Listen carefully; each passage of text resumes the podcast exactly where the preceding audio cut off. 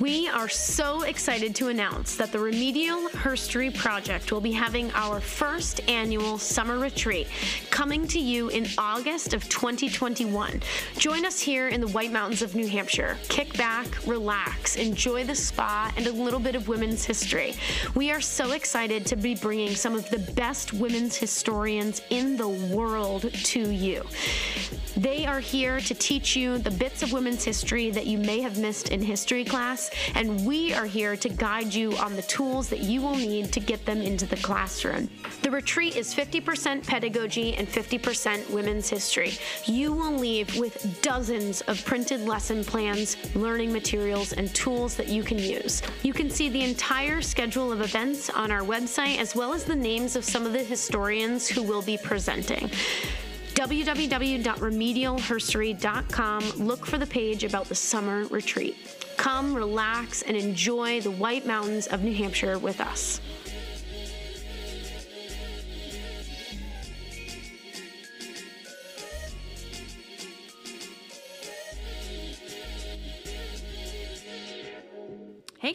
Hey, Brooke. Want to tell everyone what's happening in today's episode?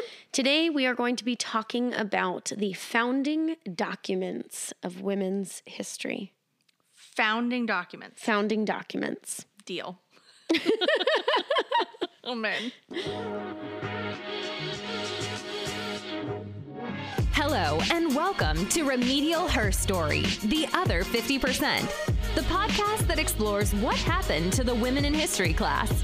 Now, here's your host, Kelsie Brooke Eckert, and her partner in crime, Brooke Neva Sullivan.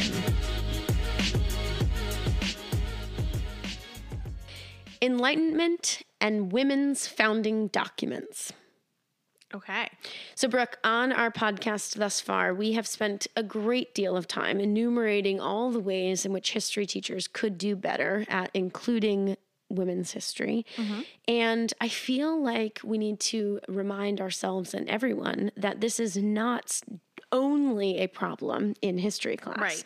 There are uh, lots of theories and scientific breakthroughs that are talked about in science classes. And those theories are named after famous men and completely ignore the women that helped Cool, cool, cool. promote cool, that theory or may have even invented it and didn't get This credit. is my surprise face. Yeah, shocking information.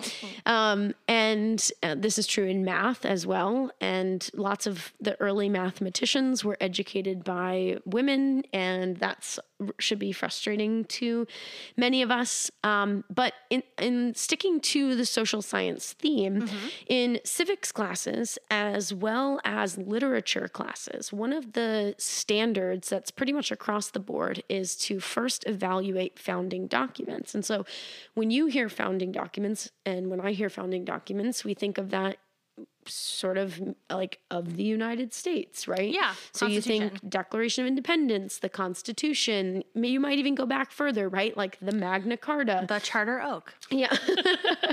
yes. Um, the Mayflower Compact, right? Yes. Oh, yeah. And what's important to remember about every one of the documents that I just listed is that they were documents written by men, signed by men, um, and ha- not not one of them had the intention of including women in this like new system no, no. that they were building. They're not part of our society. right. So no those actually all of those that we just mentioned are part of an emerging either an emerging enlightenment or right in the midst of enlightenment thinking and um and so I want to hone in on that time period and look at some writing that women are producing Okay. about their station and then end with the Seneca Falls Declaration of Sentiments, which is in US history pointed to as this sort of founding document. Um, and I want to be clear right from the start with a- almost all of these, how widespread they were in their time is debated, but they were seen by later generations as important and significant and mm-hmm. foundations upon which women's liberation ideas were built. Yeah. So, um, all right, so let's kick things off with a woman named Olympe de Gouges. Olympe is spelled O L Y M P E, but in French it's pronounced Olympe. And she is obviously a woman from France. She is living during the French Revolution. And so let's get a little bit of background on the French Revolution.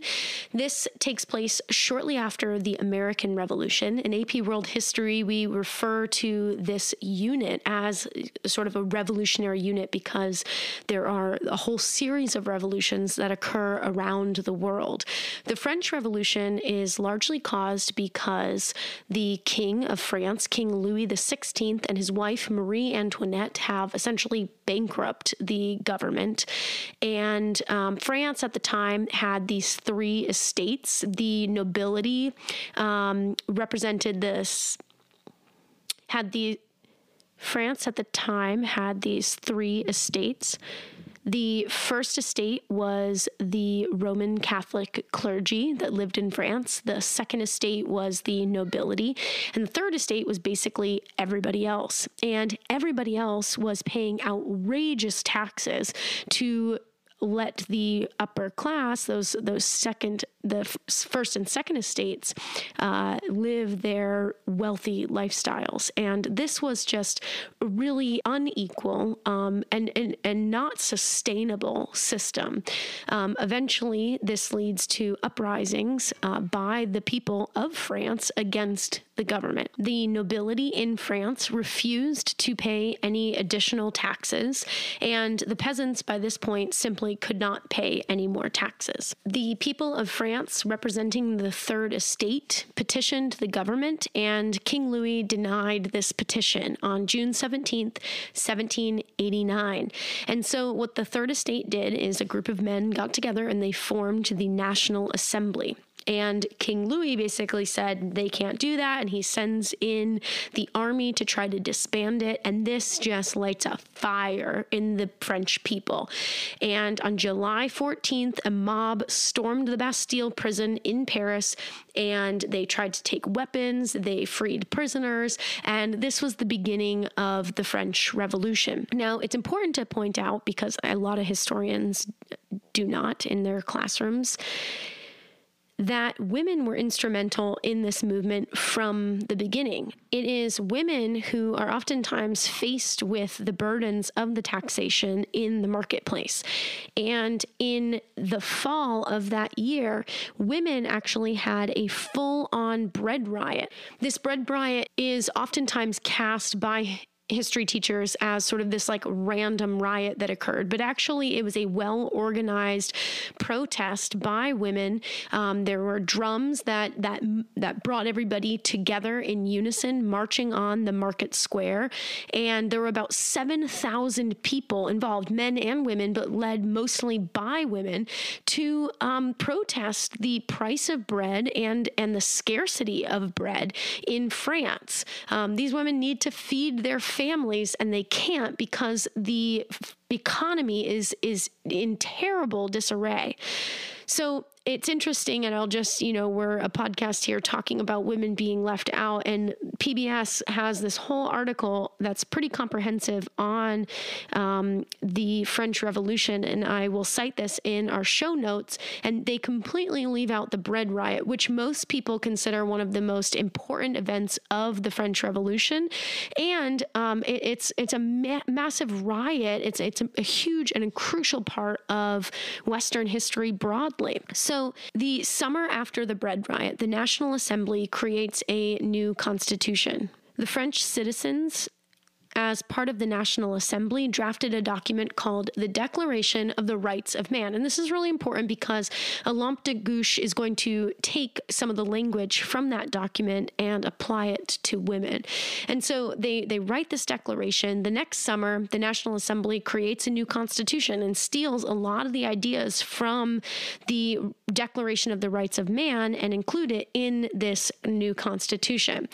So um, the new constitution basically strips King Louis of a lot of his authority and um, gave all legislative power to the National Assembly, to that former third estate, if you will. The anti monarchy feelings of the French Revolution are very different than some of the other revolutions that occurred during this period. And King Louis and his wife Marie Antoinette and their children are all um, directly threatened by this revolution. And they can feel it, it is in the air.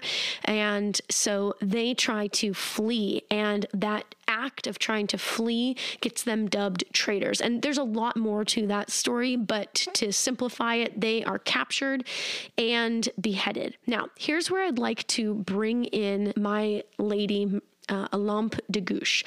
Olympe is a French revolutionary. She came from, she was an illegitimate child. She was from southern France. She was a playwright and an activist and deeply involved in the French Revolution. She was a part of the Society of Republican and Revolutionary Women, which was a group of women in the French Revolution who formed to think about the rights of women. And um, they tasked her with creating a document, writing a document um, that would represent them. So she did, and she stole the language that the male French revolutionaries were using and um, wrote her Declaration of the Rights of Woman and the Female Citizen. Now, this document is basically identical to the one that the men wrote, but this one includes women. And one author said to highlight the confusing politics of the French Revolution, Gouges was hated on all sides. She was perceived as too radical by the moderates and as a royalist by the extreme left, probably because she dedicated the Declaration of Rights of Woman to Queen Marie Antoinette. Now, she did that because she was hoping that by the, by writing this piece and including the name Marie Antoinette, she could appeal to her to take up the cause of women's rights rights and you know poor women in particular, um, and that certainly didn't happen. And neither women really benefited from this document being connected to them.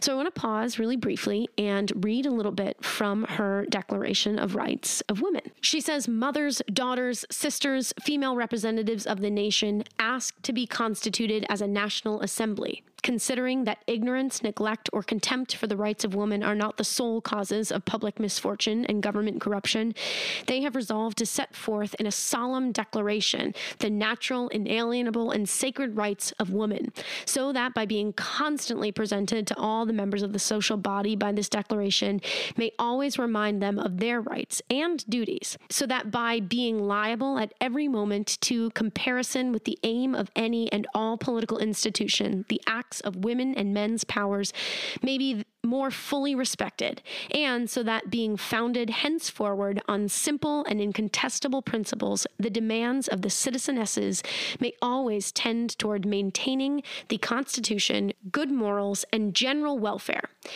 In consequence, the sex that is superior in beauty, as in courage, needed in maternal suffering, recognizes and declares in the presence and under the auspices of the Supreme Being the following rights of woman and the citizeness.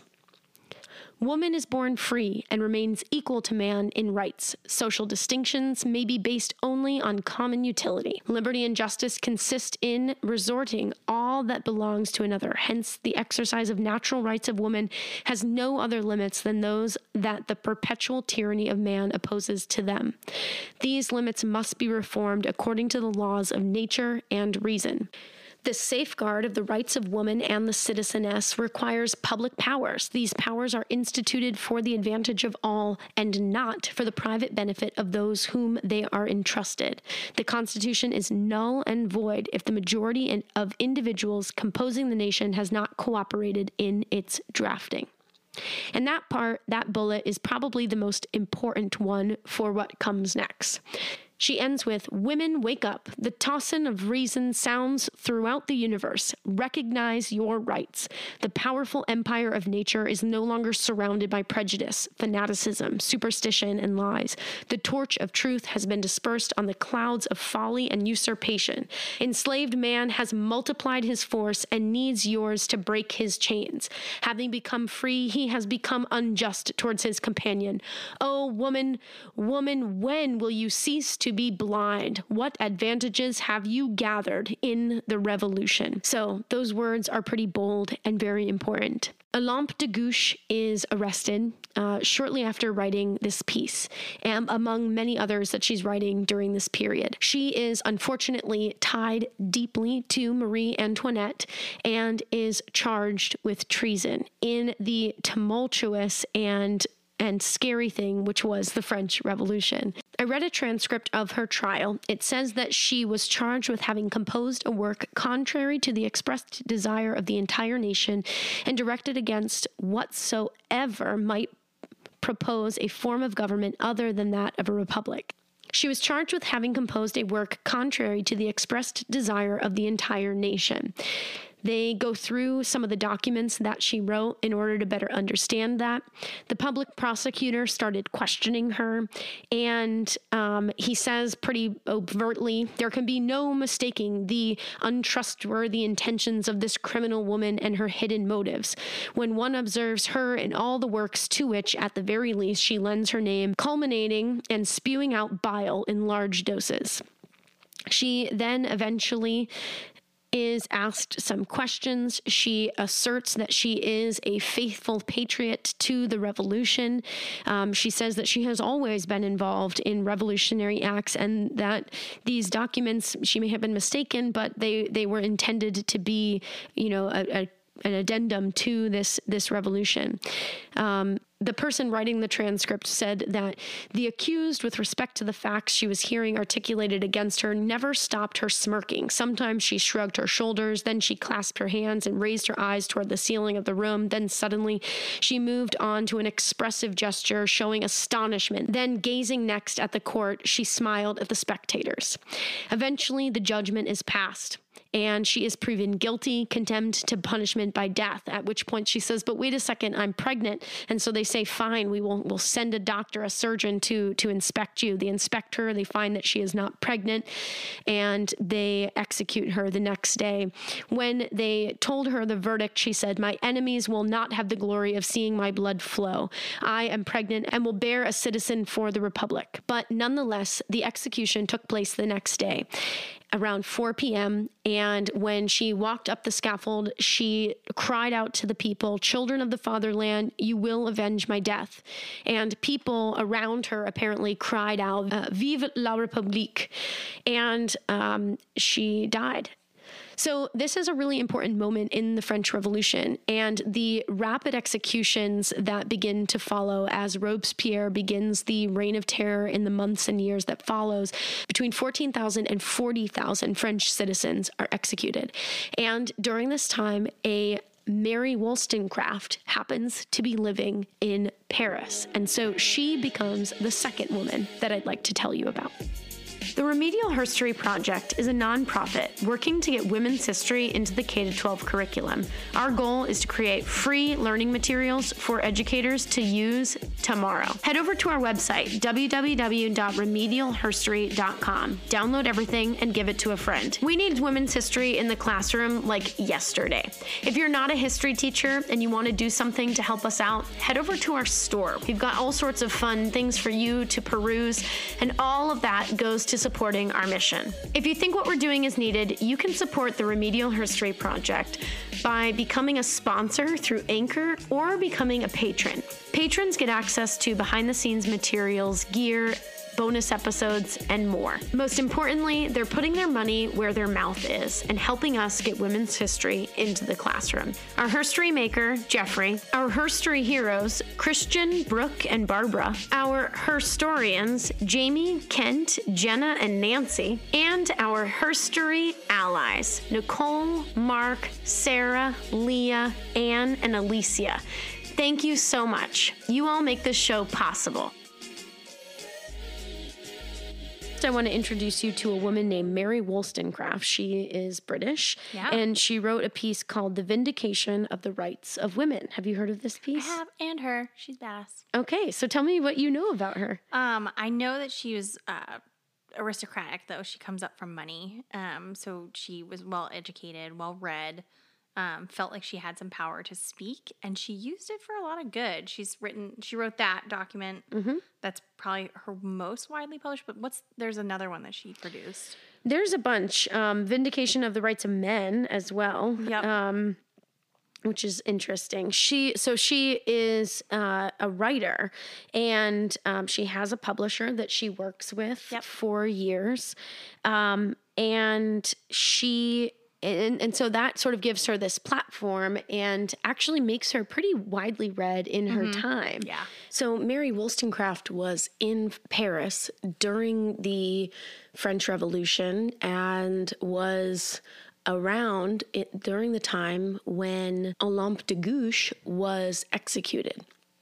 And it is the spirit of the revolution and the execution of Olympe de Gouges that she writes her vindication of the rights of women. Now, she had already written The Vindication of the Rights of Men, which is a reaction and a commentary to build off of things that were being written by Edmund Burke and Thomas Paine um, out of this time. And so she was contributing her ideas and her interpretation of these Enlightenment ideas to the philosophical thought. And so her Vindication of the Rights of Women are just an extension of those ideas and saying, yeah, all of that and add women. Mary Wollstonecraft, as a British citizen, was safe while in Paris because she had been in a relationship with an American man and they faked a marriage, even though they weren't married, um, in order to protect her. They had a child, which was deemed illegitimate by society at that time, um, and eventually traveled back to Britain. And he sent her on a mission to Scandinavia, where she wrote a bunch of very emotional letters and pieces that were later published about love and emotion, and those were later read by a friend of hers who was also a journalist. The two of them um, fell in love and eventually got pregnant, and so they quickly got married. And when and during that time they lived separately they both wrote a bunch of pieces and um, she had their child in august they named their child mary wollstonecraft and she died some days later from a fever that she got from childbirth now her vindication of the rights of women is very differently received than Olympe de Gouges. It was actually widely accepted. Only one person was really critical of it um, when it was initially published. What happens is that when she dies, her husband posthumously publishes a bunch of her pieces and he writes basically a story of her life to try to support the cause of women, to basically say, look, she had this relationship with a guy who did not support her and their child. And um, and this is how this is the plight of women. This is the plight of unmarried women, and they don't have a lot of options, and this is really problematic. And even though his intentions were good, the reception that this received in the community was to basically discredit her. Here is a woman who lived outside of societal norms, and, um, you know, one evil human, I can't even think of a better way to describe him. One evil person said that her death in childbirth was basically God's punishment for her feminism, essentially. And um, interestingly, her daughter, Mary Wollstonecraft, the second, if you will, um, goes on to write as well. And she writes a book called Frankenstein that all of us have heard of or seen or read in some shape or form. And the um, American and world literature teacher down the hall um, told me that of that time period, she's the only one that continues to be read um, widely.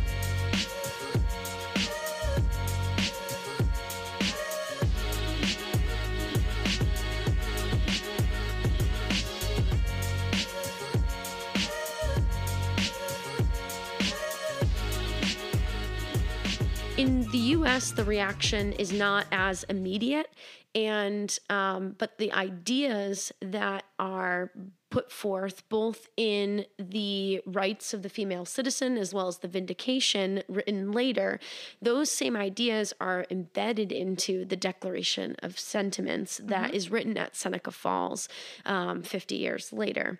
And so this document at the Declaration, uh, um, the Declaration of Sentiments, which is written at Seneca Falls, um, Seneca Falls Conference is convened by Lucretia Mott, Elizabeth Cady Stanton, and some other abolitionists turned suffragists, and they meet in upstate New York, and um, this initial women's rights convention um, is where they they write this declaration and they basically say uh, you know stealing some of the ideas from these preceding enlightenment thinkers out of europe um, man has not treated women well in this country. And um, they lay out a list of grievances, just like the Declaration of Independence had done. I mean, it's very organized.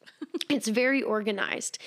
So I think these documents are just such a really powerful way to talk about the way the agency and the ways in which women have always or, or have advocated for themselves Right. in the light of enlightenment thinking in light of emerging democracies and they should be things that students are reading and are analyzing in class especially when they garnered such profound and horrifying reactions Right. in their time right. The Declaration of its sentiments, one thing that I find really interesting about that is that a lot of the women who signed it actually, when they finally went home to their spouses or fathers or whatever, um, redacted their their signing in the days that followed because they were like, ah, just kidding, I, that was a little too bold of me. Um, Interesting. it is interesting and i think it, it it shows how challenging it had been for women to stand up um, and it, that document in particular you know again wasn't that big of a deal in its time arguably but in retrospect it became a big deal Well, yeah, because not only did you put your name behind it, you had to stand there with it and take the bullets and take the the consequences of your name being on that document and what it would might do to your husband's, you know, business or career or what it might do to your children and your family and it's a lot. Yeah.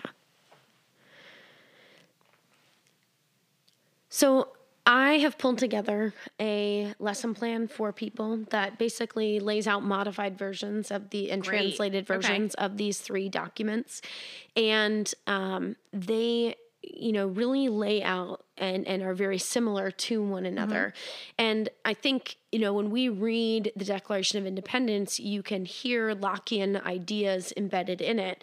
And shouldn't women have the same opportunity to hear the enlightenment ideas from their european sisters across the pond um, talking about you know talking about these same these these things. And Absolutely. in the ways that w- women across borders can have solidarity with one another. Right.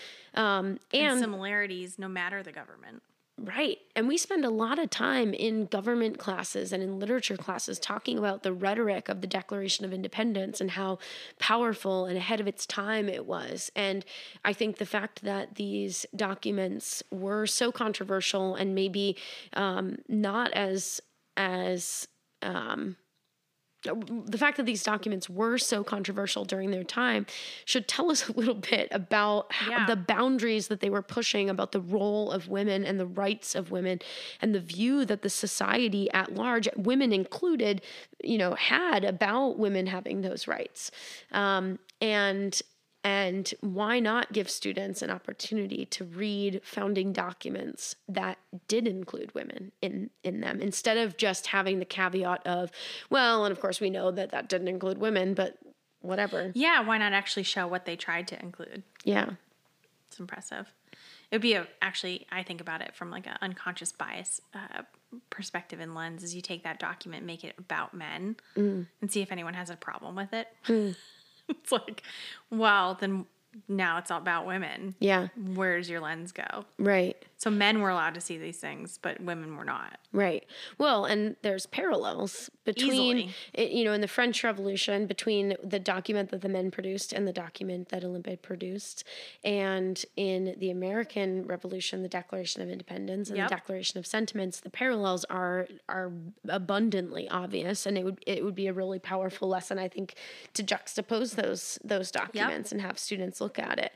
Um, but I also think a question worth asking is are there any rights listed here by these women from the 1790s and 1840s that still have not been achieved yeah. or moved um, and and I think you will find that there are some in the Declaration of Sentiments. It talks about um, you know making her feel um, worthless. And, you know, part of this podcast's aim is to undo this idea that, um, The value of women is lower than men yeah, and we should be including them in our in our curriculum. in curriculum. all things. yeah, and in all things. Amazing. What an interesting topic. Thanks, Brooke. Yeah. Thank you, Kelsie. I'm Brooke Sullivan. I'm Kelsie Eckert. See you next time. Thanks so much for listening to Remedial Herstory, the other 50%. Please subscribe, rate, and review wherever you listen to your podcasts to bring more voices to the conversation. We really appreciate that effort. Until next time.